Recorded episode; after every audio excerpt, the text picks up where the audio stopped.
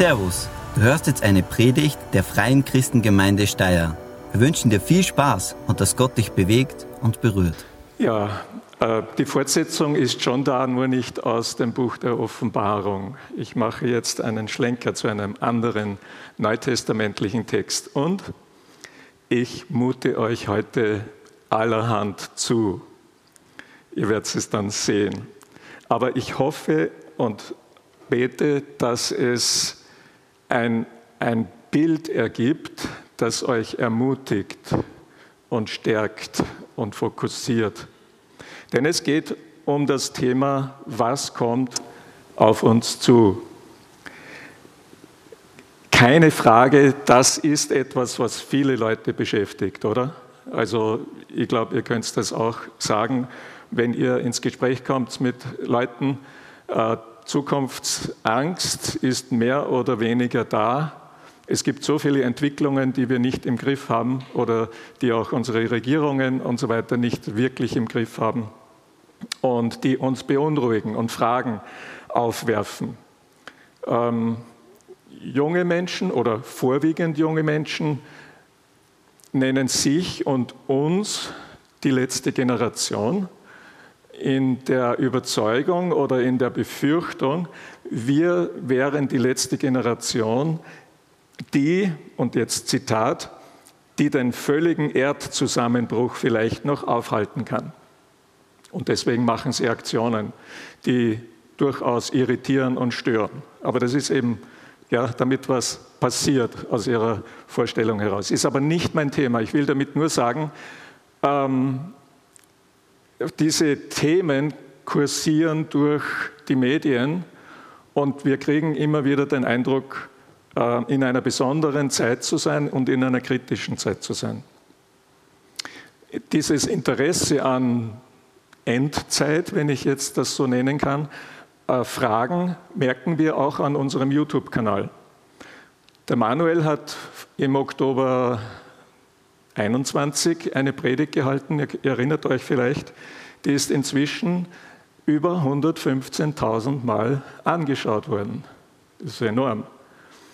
Meine Predigt vom letzten Oktober über zehn Vorzeichen des Kommens Jesu hat auch schon über 50.000 Aufrufe geschafft.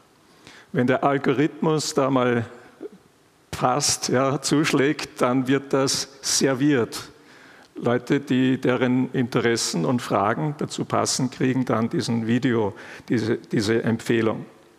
Und darum äh, greife ich das Thema auf und zwar zu, einem ganz, zu einer speziellen Frage, die uns Leute auch geschrieben haben als ähm, Rückantwort sozusagen, als Kommentar auf unserem YouTube-Kanal. Wie ist das mit der Entrückung? Ein Fachbegriff, aus dem Neuen Testament, der einige Male vorkommt. Und das will ich heute mit euch anschauen.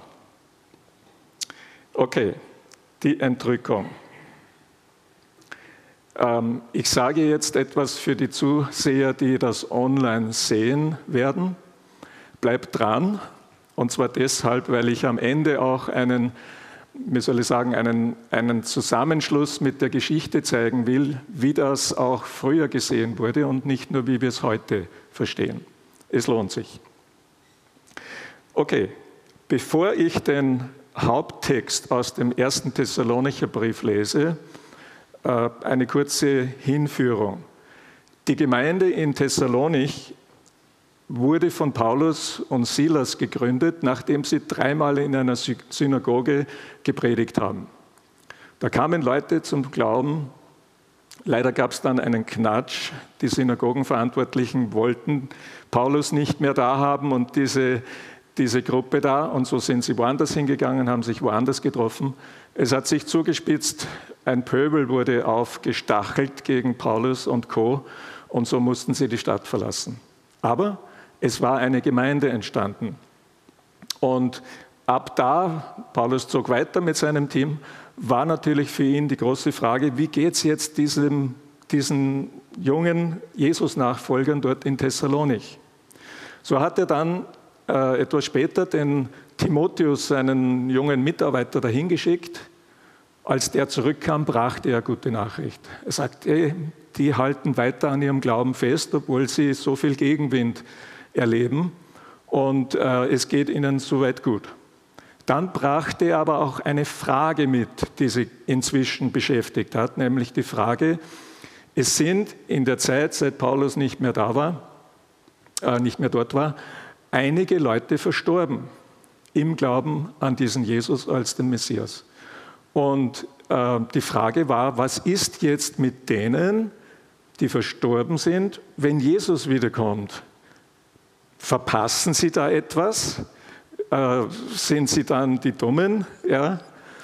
Und auf diese Frage geht der Paulus in seinem Schreiben ein. Es ist ein sehr persönlicher Brief. Ähm, er schildert einmal seine Freude. Bah, ist so super, dass ihr so festhält an Jesus, obwohl ähm, ihr da richtig äh, Gegenwind habt. Er, er, erzählt ihnen, ich möchte gerne wieder euch besuchen, aber bis jetzt hat, hat das nicht geklappt und so weiter. Aber das ist wohl die wichtigste Frage, die er aufgreift. Was ist mit denen, die im Glauben an Jesus verstorben sind? Was ist mit ihnen, wenn Jesus wiederkommt? Was passiert da? Sind sie dann dabei oder haben sie einen Nachteil? Ähm, eine kurze Beobachtung. Äh, dass wir diese Fragen jetzt äh, in diesem Brief vorfinden, im zweiten Thessalonicher Brief geht er noch einmal auf die Wiederkunft Jesu ein, zeigt uns etwas ganz Wichtiges, nämlich die ersten Christen, die erste Christenheit im ersten Jahrhundert, in den ersten Jahrzehnten, war sehr auf das Kommen Jesu ausgerichtet. Sie lebten in dieser starken Erwartung, Jesus kommt wieder, denn das hat er ja gesagt, hat er versprochen seinen Jüngern. Und die Apostel haben das so eins zu eins weitergegeben. Die Leute rechneten damit. Und man nennt diese ganzen Themen, die es da gibt, in der Theologie nennt man Eschatologie, noch nie gehört vielleicht von einigen, die Lehre von den letzten Dingen. Da gehört eben die Wiederkunft Jesu dazu, der Tag des Herrn, wie es schon im Alten Testament genannt wird. Äh, da geht es um Auferstehung, um das jüngste Gericht, äh, tausendjähriges Reich, der, der neue Himmel und äh, die neue Erde, die Gott machen wird. Also diese großen Themen gehören zu diesem Bereich. Und das war in der ersten Christenheit nicht ein Randthema in der Gemeinde, sondern das war, gehörte mit zum Zentralen, zur Mitte, zum Kern. Jesus ist gekommen, um für uns zu sterben, unsere Sündenfrage zu lösen. Er ist auferstanden körperlich von den Toten als Gottes Bestätigung und Siegel darauf und er wird wiederkommen. Und wir leben so, dass wir ihn erwarten. Und wir leben so, dass wir nicht blass werden, wenn er kommt, sondern uns freuen können. Wir sollen nicht erwischt werden beim Sündigen, sondern beim Lobpreis und bei der Arbeit für ihn und beim Erzählen von Jesus. Ähm, okay, jetzt kommen wir zum Text. 1. Thessalonicher 4 ab Vers 13. Kommen wir nun zu der Frage nach den Gläubigen, die schon gestorben sind. Es liegt uns sehr daran, Geschwister, dass ihr wisst, was mit ihnen geschehen wird, damit ihr nicht um sie trauert, wie die Menschen, die keine Hoffnung haben. Zwei Dinge will ich hervorheben. Äh, die Leute, die gestorben, die Gläubigen, die gestorben sind, da steht im Grundtext nur die Entschlafenen die Entschlafenen. Was ist mit den Entschlafenen? Und das ist eine Hoffnungssprache der Christen. Wenn ein Christ stirbt, dann ist er nicht für immer und ewig tot, sondern er ist entschlafen. Ist ein Bildwort, was für den Körper gilt. Aus dem Schlaf wacht man normalerweise irgendwann wieder auf. Ja? Jeder von uns. Und wenn er noch 10, 20 Stunden schläft, dann irgendwann wacht er wieder auf. Und so ist das schon ein Bildwort, das uns sagt, der körperliche Tod ist nicht das Letzte. Es wird ein Aufwachen geben, ein Auferstehen. Ein zweites, was mir in diesem Vers entgegenspringt, ist, Paulus sagt, ich, ihr, ich, ihr sollt nicht in Unwissenheit bleiben. Ich will, dass ihr was wisst.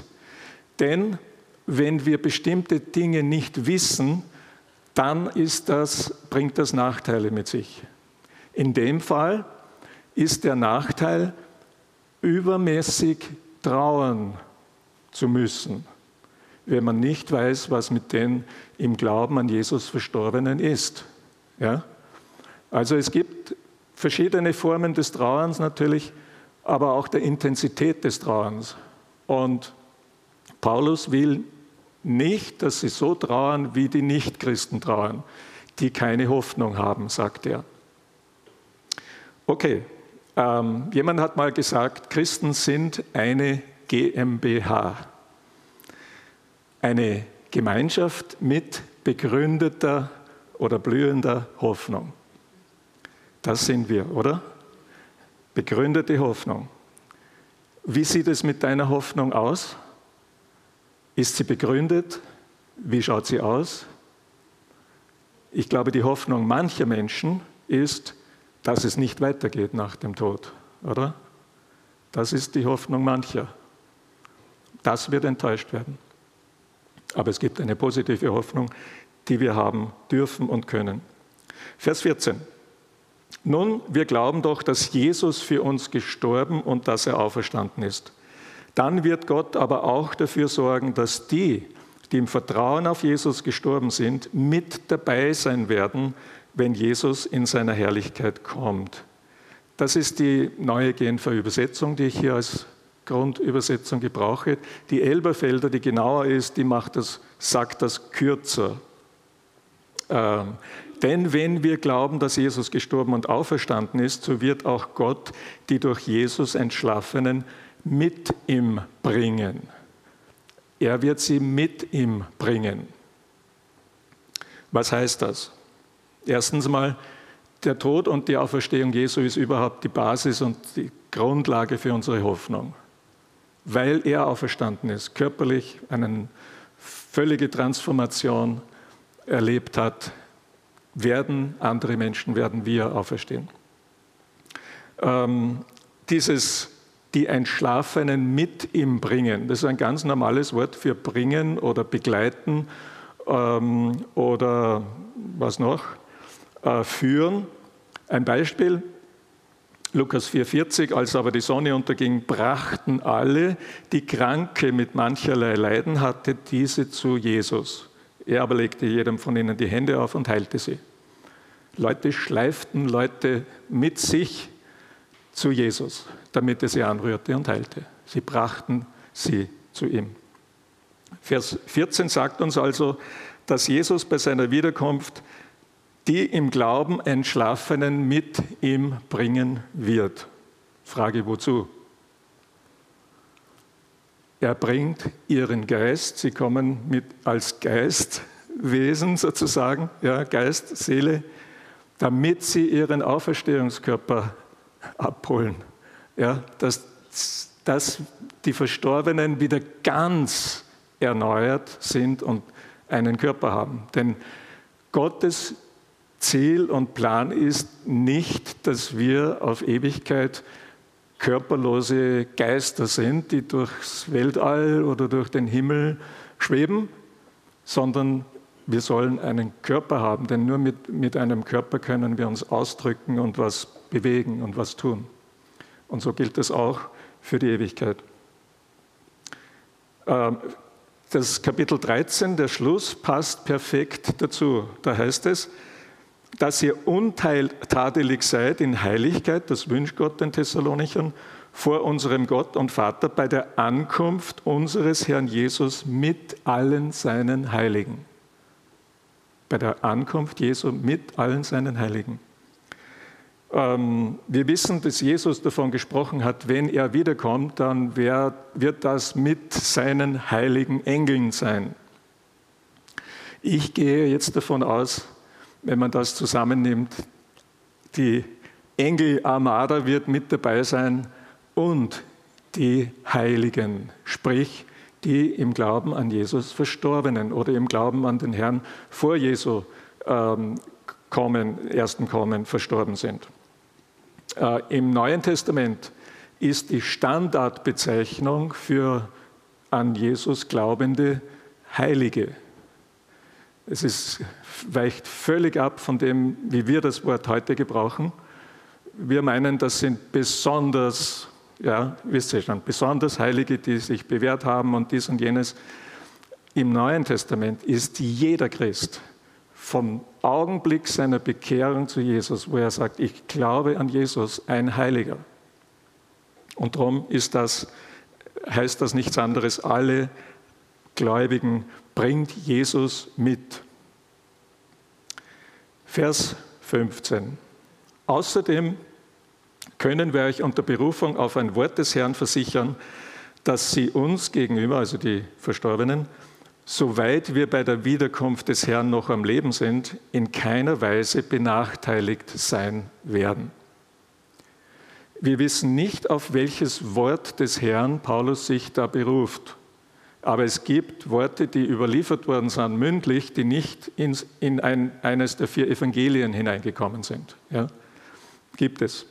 Oder es kann auch ein Wort für ihn gewesen sein, weiß ich nicht. Auf alle Fälle, es ist klar, dass die, oder Gott macht es klar, dass die bereits verstorbenen Gläubigen bei der Wiederkunft Jesu in keiner Weise benachteiligt sein werden. Das war die Frage der Thessalonicher.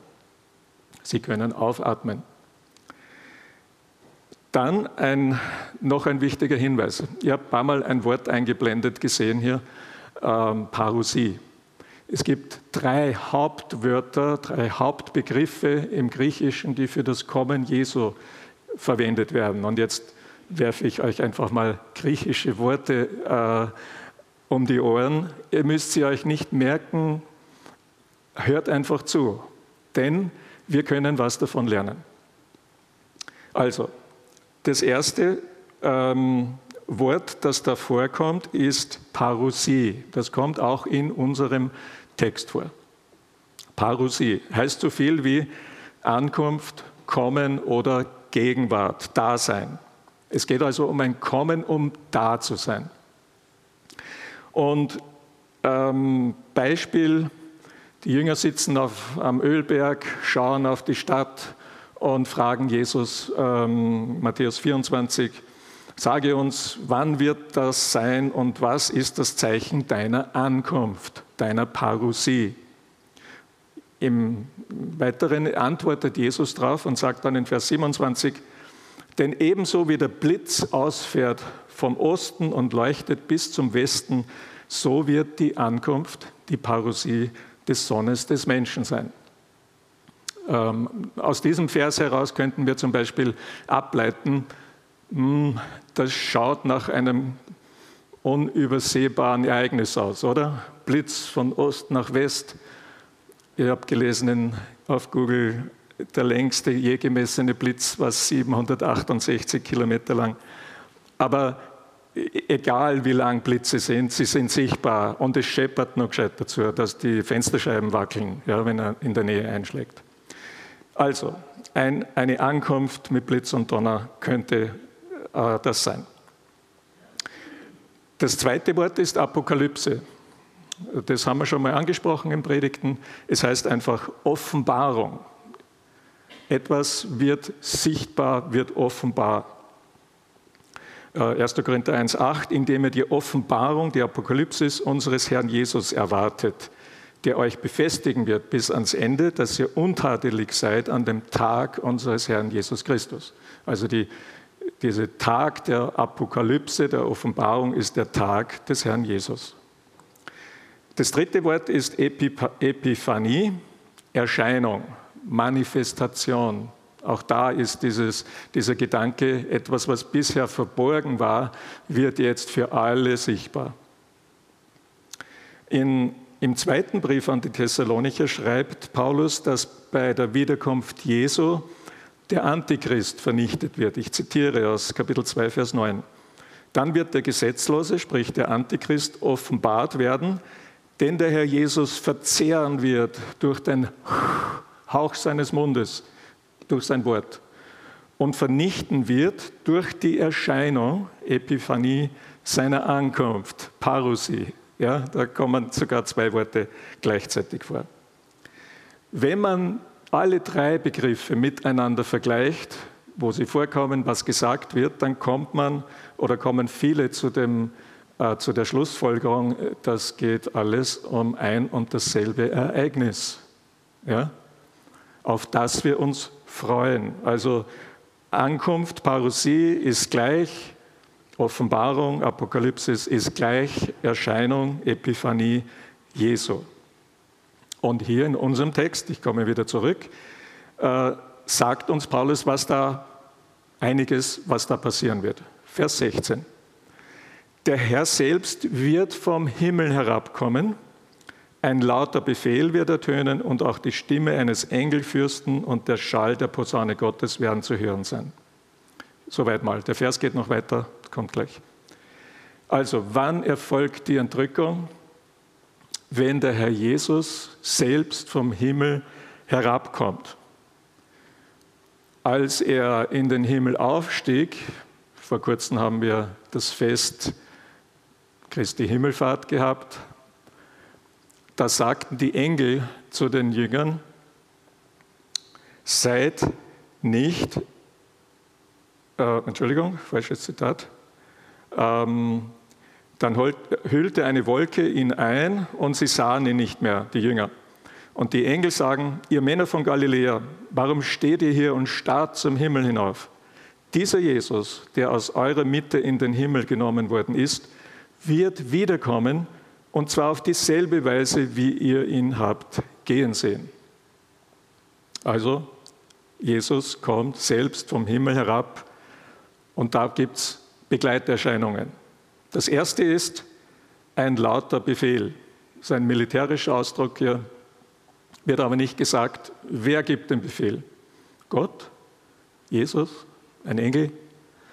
Ich könnte mir sogar vorstellen, da gibt es mehrere Befehle. Ja? Ähm, trotzdem denke ich, dass es Jesus ist, der hier einen Befehl gibt. Warum? Weil er in, im Johannesevangelium, Kapitel 5, 28 und 29, da sagt er Folgendes, und da geht es nämlich um die Auferstehung. Seid deshalb nicht erstaunt, wenn ich euch sage, dass der Tag kommt, an dem die Toten in ihren Gräbern die Stimme des Sohnes, seine Stimme, hören und herauskommen werden. Also Jesus ruft, auf, aufstehen, guten Morgen. Und dieser Ruf wird so laut sein, dass die Toten auferstehen und einen neuen Körper bekommen. Die Stimme eines Engelfürsten wird ertönen. Wird nicht gesagt, welcher es ist. Michael, Gabriel, andere, wir wissen es nicht. Gott weiß es. Und die Posaune Gottes wird erschallen. Als Israel aus Ägypten geführt wurde, wissen wir am Berg, wo Mose oben war und von Gott die Tafeln erhielt. Es war ein furchterregendes Ereignis. Da hat es geblitzt, gedonnert, ähm, und es heißt dort, ein starker Posaunenschall war zu hören. Also das Widerhorn äh, hat mächtig gedröhnt. Und sowas dürfte dabei sein, wenn Jesus wiederkommt. Ich glaube, das Ganze ist eine minimalistische Beschreibung, also reduziert auf das absolut Wichtigste. Da wird noch mehr passieren. Ja? Aber das ist das Minimum, was hier äh, weitergegeben wird. Und interessant ist, äh, Paulus schrieb diesen Brief in Korinth. Einige Jahre später schrieb er den Korinthern von woanders und ging auf das Thema Auferstehung ein. Und da sagt er in 1. Korinther 15 folgendes. Siehe, ich sage euch ein Geheimnis. Wir werden zwar nicht alle entschlafen, wir werden aber alle verwandelt werden. In einem Nu, in einem Augenblick bei der letzten Posaune. Denn Posaunen wird es und die Toten werden auferweckt werden, unverweslich, und wir werden verwandelt werden. Also ganz offensichtlich, da, das ist das Thema, um das es eben auch hier in 1. Thessalonicher 4 geht. Und das gibt die Antwort auf die Frage, die ich am Anfang gar nicht formuliert habe mit meinem Mund, die aber auf der Folie war, die, äh, die Entrückung, wann wird sie stattfinden? Sie wird stattfinden, wenn genau diese Dinge passieren. Jesus kommt wieder und so weiter. Ich liste es jetzt nicht mehr auf. Ähm, dieser Tag ist offensichtlich nur Gott bekannt. Trotzdem wollen wir es doch so gerne wissen. Und da sind wir in guter Kompanie, guter Gesellschaft, denn die Jünger wollten das auch wissen. Gerade bevor Jesus in den Himmel auffuhr, sagten sie, fragten sie, Herr, ist jetzt die Zeit gekommen, in der du das israelitische Reich wiederherstellst? Jesus gab ihnen zur Antwort, es steht euch nicht zu, Zeitspannen und Zeitpunkte zu kennen, die der Vater festgelegt hat und die, über die er allein entscheidet. Ich finde das so gut formuliert in der Übersetzung. Es steht euch nicht zu. Es geht euch nichts an. Lasst das dem Chef über. Kümmert euch um das, was wirklich wichtig ist. Und der nächste Vers ist der Missionsbefehl in der Apostelgeschichte. Ihr werdet, aber ihr werdet Kraft empfangen, wenn der Heilige Geist auf, auf euch gekommen ist und werdet meine Zeugen sein bis ja, an die Enden der Erde. Das ist unser Business. Aber auszurechnen, wann Jesus wiederkommt, not our business. Okay. Was geschieht denn nun, wenn diese dramatische Herabkunft Jesu vom Himmel passiert? Da gibt es als erstes, die Toten in Christus werden auferstehen. Die Toten in Christus werden auferstehen. Gott hat uns nicht so viel gesagt über diesen Zwischenzustand, wie es genannt wird, zwischen unserem physischen Tod und dieser, diesem Punkt der Auferstehung der Toten. Ja? Ähm, wir wissen nicht so viel darüber. Gott sagt, hm, müssen nicht alles wissen. Eines dürfen wir aber wissen, wenn wir sterben. Paulus hat es selbst so gesagt, ich habe Lust abzuscheiden und, wie geht es weiter?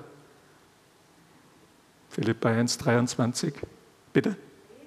Bei Christus zu sein. Ja? Also auch dieser Zustand wird uns, also der Tod kann uns nicht von Gott und von Jesus trennen. Es ist noch nicht das Endstat, die Endstation sozusagen, es ist noch nicht das vollkommene Heil, weil, wir, weil der Körper noch nicht erneuert ist. Jesus hat davon gesprochen, es gibt eine Auferstehung zum Leben. Und genau das ist es. Wenn er wiederkommt und ruft, gibt es die Auferstehung der Gläubigen zum ewigen Leben. In Offenbarung 20 wird das die erste Auferstehung genannt, denn es gibt nach dem tausendjährigen Reich eine weitere Auferstehung und das ist die Auferstehung zum Gericht. Vers 17. Danach werden wir, die Gläubigen, die zu diesem Zeitpunkt noch am Leben sind, mit ihnen zusammen in den Wolken emporgehoben, dem Herrn entgegen und dann werden wir alle für immer bei ihm sein. Zwei Worte, auf die ich eingehen möchte. Das erste Wort ist dieses Wort entrückt. Äh, emporgehoben heißt es jetzt in der Übersetzung, aber die, der Sprachgebrauch ist Entrückung. Kommt nur, ja, weiß ich nicht, 14 Mal im Neuen Testament vor. Fünfmal in diesem Sinne von entrücken. Es heißt, es wird auch gebraucht für Rauben, für Wegreißen, ähm, an sich reißen und so weiter. Das heißt, da wird schon etwas angedeutet. Das ist nichts hm, Zartes, sage ich jetzt einmal, sondern da wird Kraft freigesetzt und eingesetzt. Ja? Ähm, diese, dieses Entrücktwerden, da braucht es Gottes Kraft dazu. Und jetzt die Beispiele, wo das für Entrückung gebraucht wird im Neuen Testament. Apostelgeschichte 8, ihr kennt die Geschichte von dem Philippus, der wohin geschickt wird, damit er jemand trifft, einen Mann aus Afrika, einen Schatzmeister.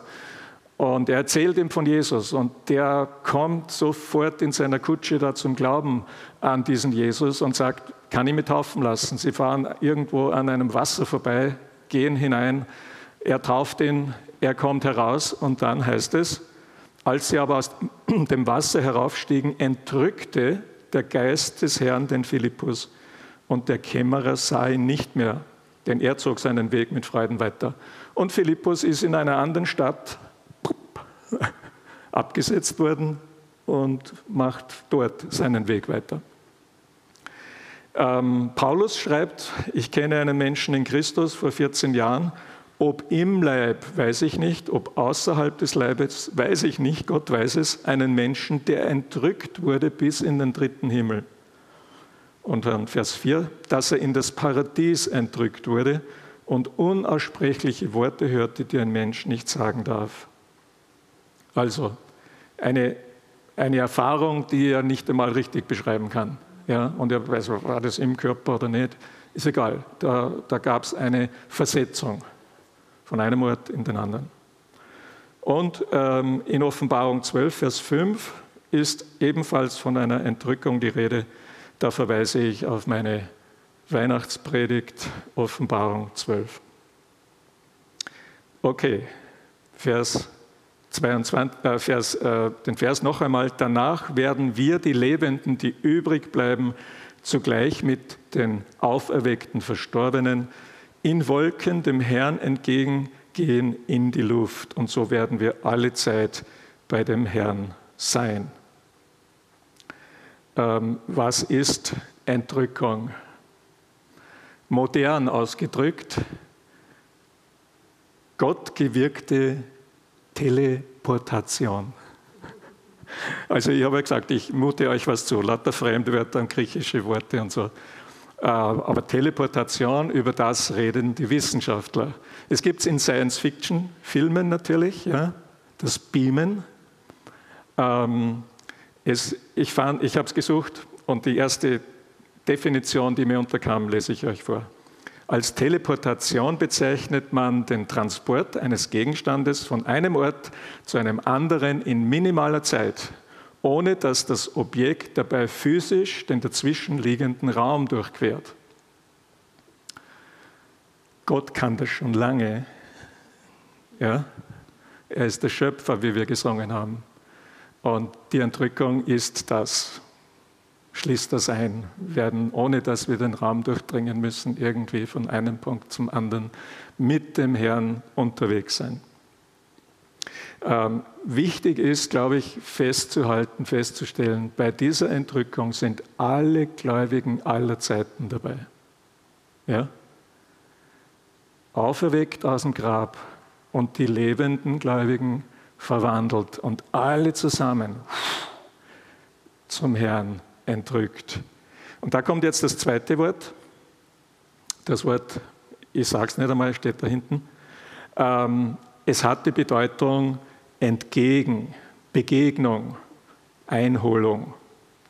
Als Jesus vom Ölberg hinunterging am sogenannten Palmsonntag, ja, Jünger und Leute sind mitgegangen und aus der Stadt kamen Leute entgegen. Da heißt es in Johannes 12, Vers 13, die Menschen nahmen die Palmzweige und gingen hinaus ihm entgegen. Das ist dieses Wort, ihm entgegen und riefen, Hosanna, gepriesen sei der, der kommt im Namen des Herrn, der König Israel, Israels. Ähm, also sie sind entgegen, ihm entgegengegangen, um dann mit Jesus in die Stadt hineinzugehen.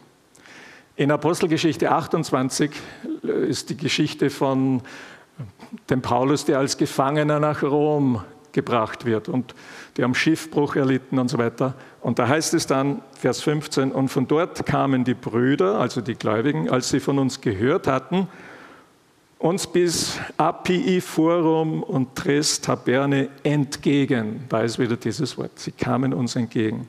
Und als Paulus sie sah, dankte er Gott und fasste Mut.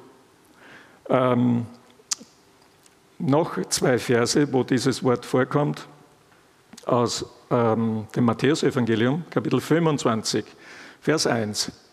Dann wird das Reich der Himmel zehn Jungfrauen gleich werden, die ihre Lampen nahmen und ausgingen dem Bräutigam entgegen. Da ist das Wort. Vers 6. Um Mitternacht aber erhob sich ein lauter Ruf, weil die haben alle geschlafen inzwischen durchs Warten, weil er nicht kam. Und ähm, der Ruf war, siehe, der Bräutigam kommt, geht aus ihm entgegen. das Gemeinsame bei all diesen Versen ist, es ist ein Empfang, es ist ein jemand entgegengehen, um ihn abzuholen und dann wieder zum Ausgangspunkt zurückzukehren. Und ich denke, das ist auch die Bedeutung hier in 1. Thessalonicher 4. Dem Herrn entgegengerückt werden in die Luft, in Wolken. Paulus sagt dann ja nur, und dann werden wir für immer bei dem Herrn sein. Ja? Denn er antwortet eine Frage. Die Frage war, sind die Toten in Christus benachteiligt? Hat er beantwortet, aus, Punkt, basta. Er wollte keine komplette Theologie der Endzeit bringen. Ähm, interessant ist, dass in dieser Zeit diese Praxis bekannt war und geübt wurde, zum Beispiel ein neuer Kaiser in Rom. Was hat er gemacht bei seinem Antritt? Er ist hinausgezogen vor die Stadt oder er kam überhaupt von einer anderen Stadt daher.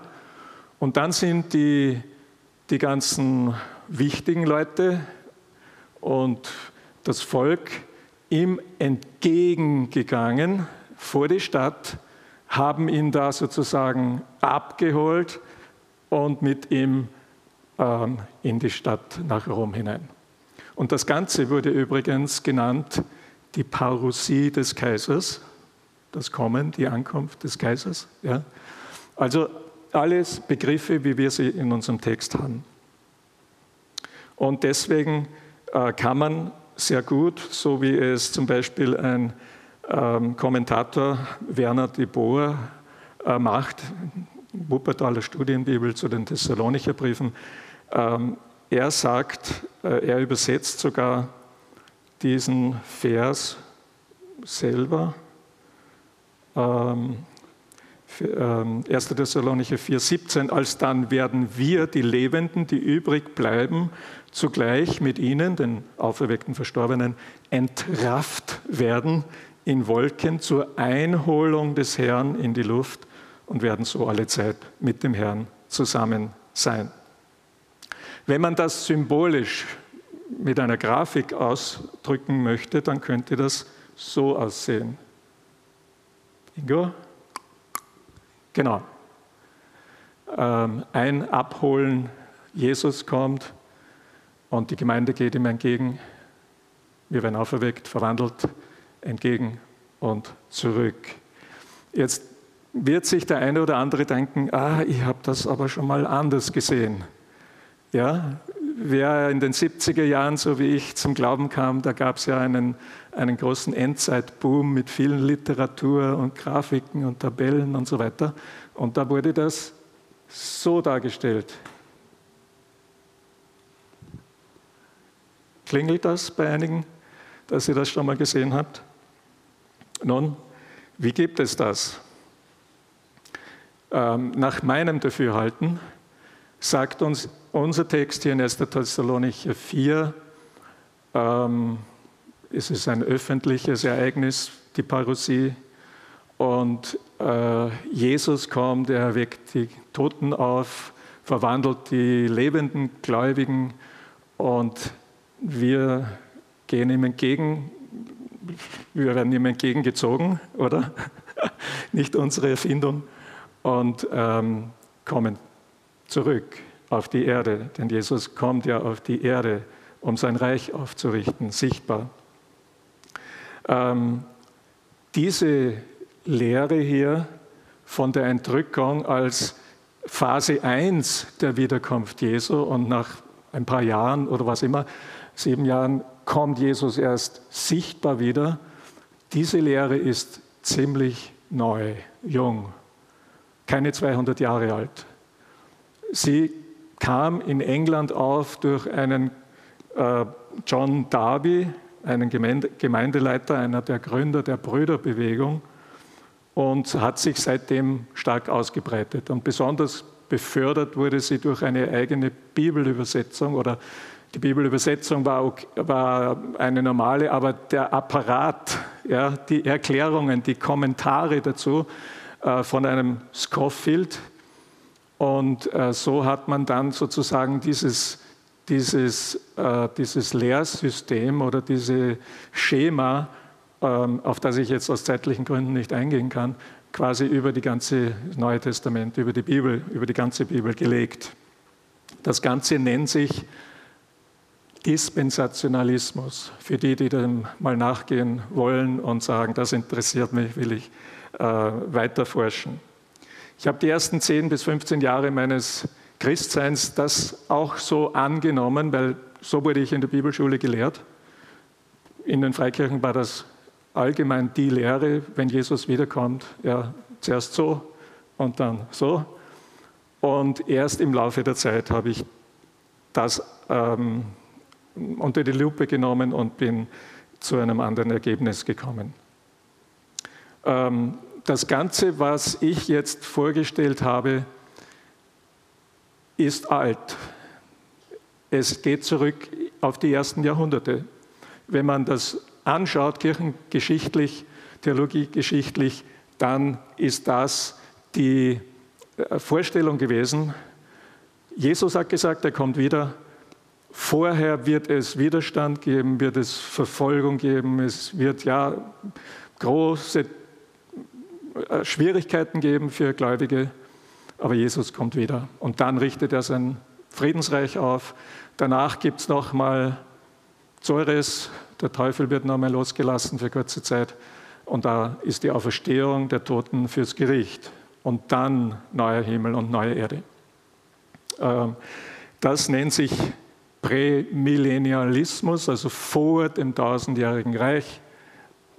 Und ähm, so hat man es viele, viele Jahrhunderte im Wesentlichen gesehen. Ähm, der Dispensationalismus mit Darby, der fügt einfach eine neue Station hinzu. Ja, vor dem großen sichtbaren Wiederkommen Jesu äh, gibt es nach dieser Sicht die Entrückung der Gemeinde. Nun, jetzt muss ich euch ganz was Wichtiges sagen. Absolut ganz wichtig. wir bestimmen mit unserer Auslegung nicht, wie es sein wird. Gott bestimmt das. Ja? Ob ich so oder so glaube, in dem Fall jetzt, es wird so geschehen, wie der Herr es bestimmt.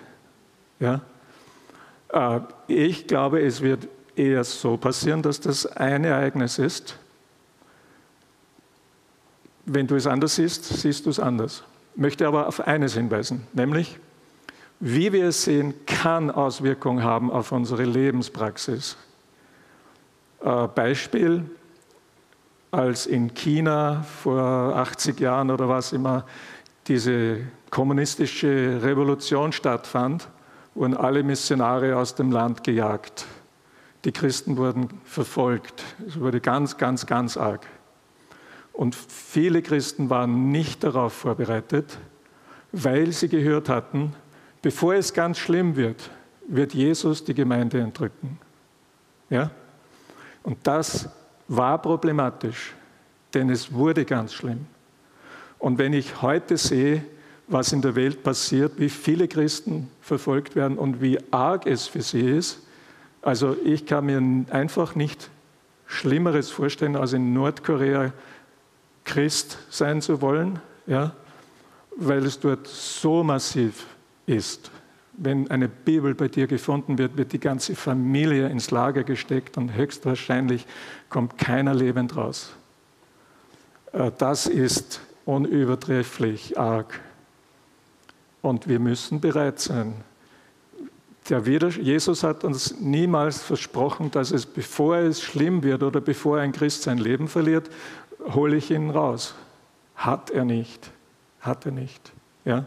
Also das ist das Einzige, wir müssen aufpassen, glaube ich, äh, äh, welche Schlüsse wir ziehen äh, von unserer Vorstellung, wie werden die endzeitlichen Dinge äh, stattfinden. Letzter Vers, Vers 18. Tröstet euch gegenseitig mit dieser Gewissheit, dass Jesus kommt, dass die Verstorbenen nicht benachteiligt sind, dass wir alle zusammen verwandelt werden und für immer beim Herrn sein werden, wie immer das ausschauen wird. Ja? Wie immer das ausschauen wird. Es wird großartig sein. Wir können es uns noch nicht vorstellen.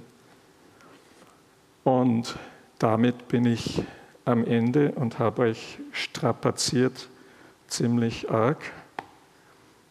Ähm, ich hoffe, ihr überlebt es.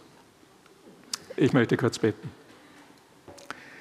Herr Jesus, dein Kommen ist unsere Erwartung, unsere Hoffnung, denn es geht ja nicht nur um uns, sondern um die ganze Welt.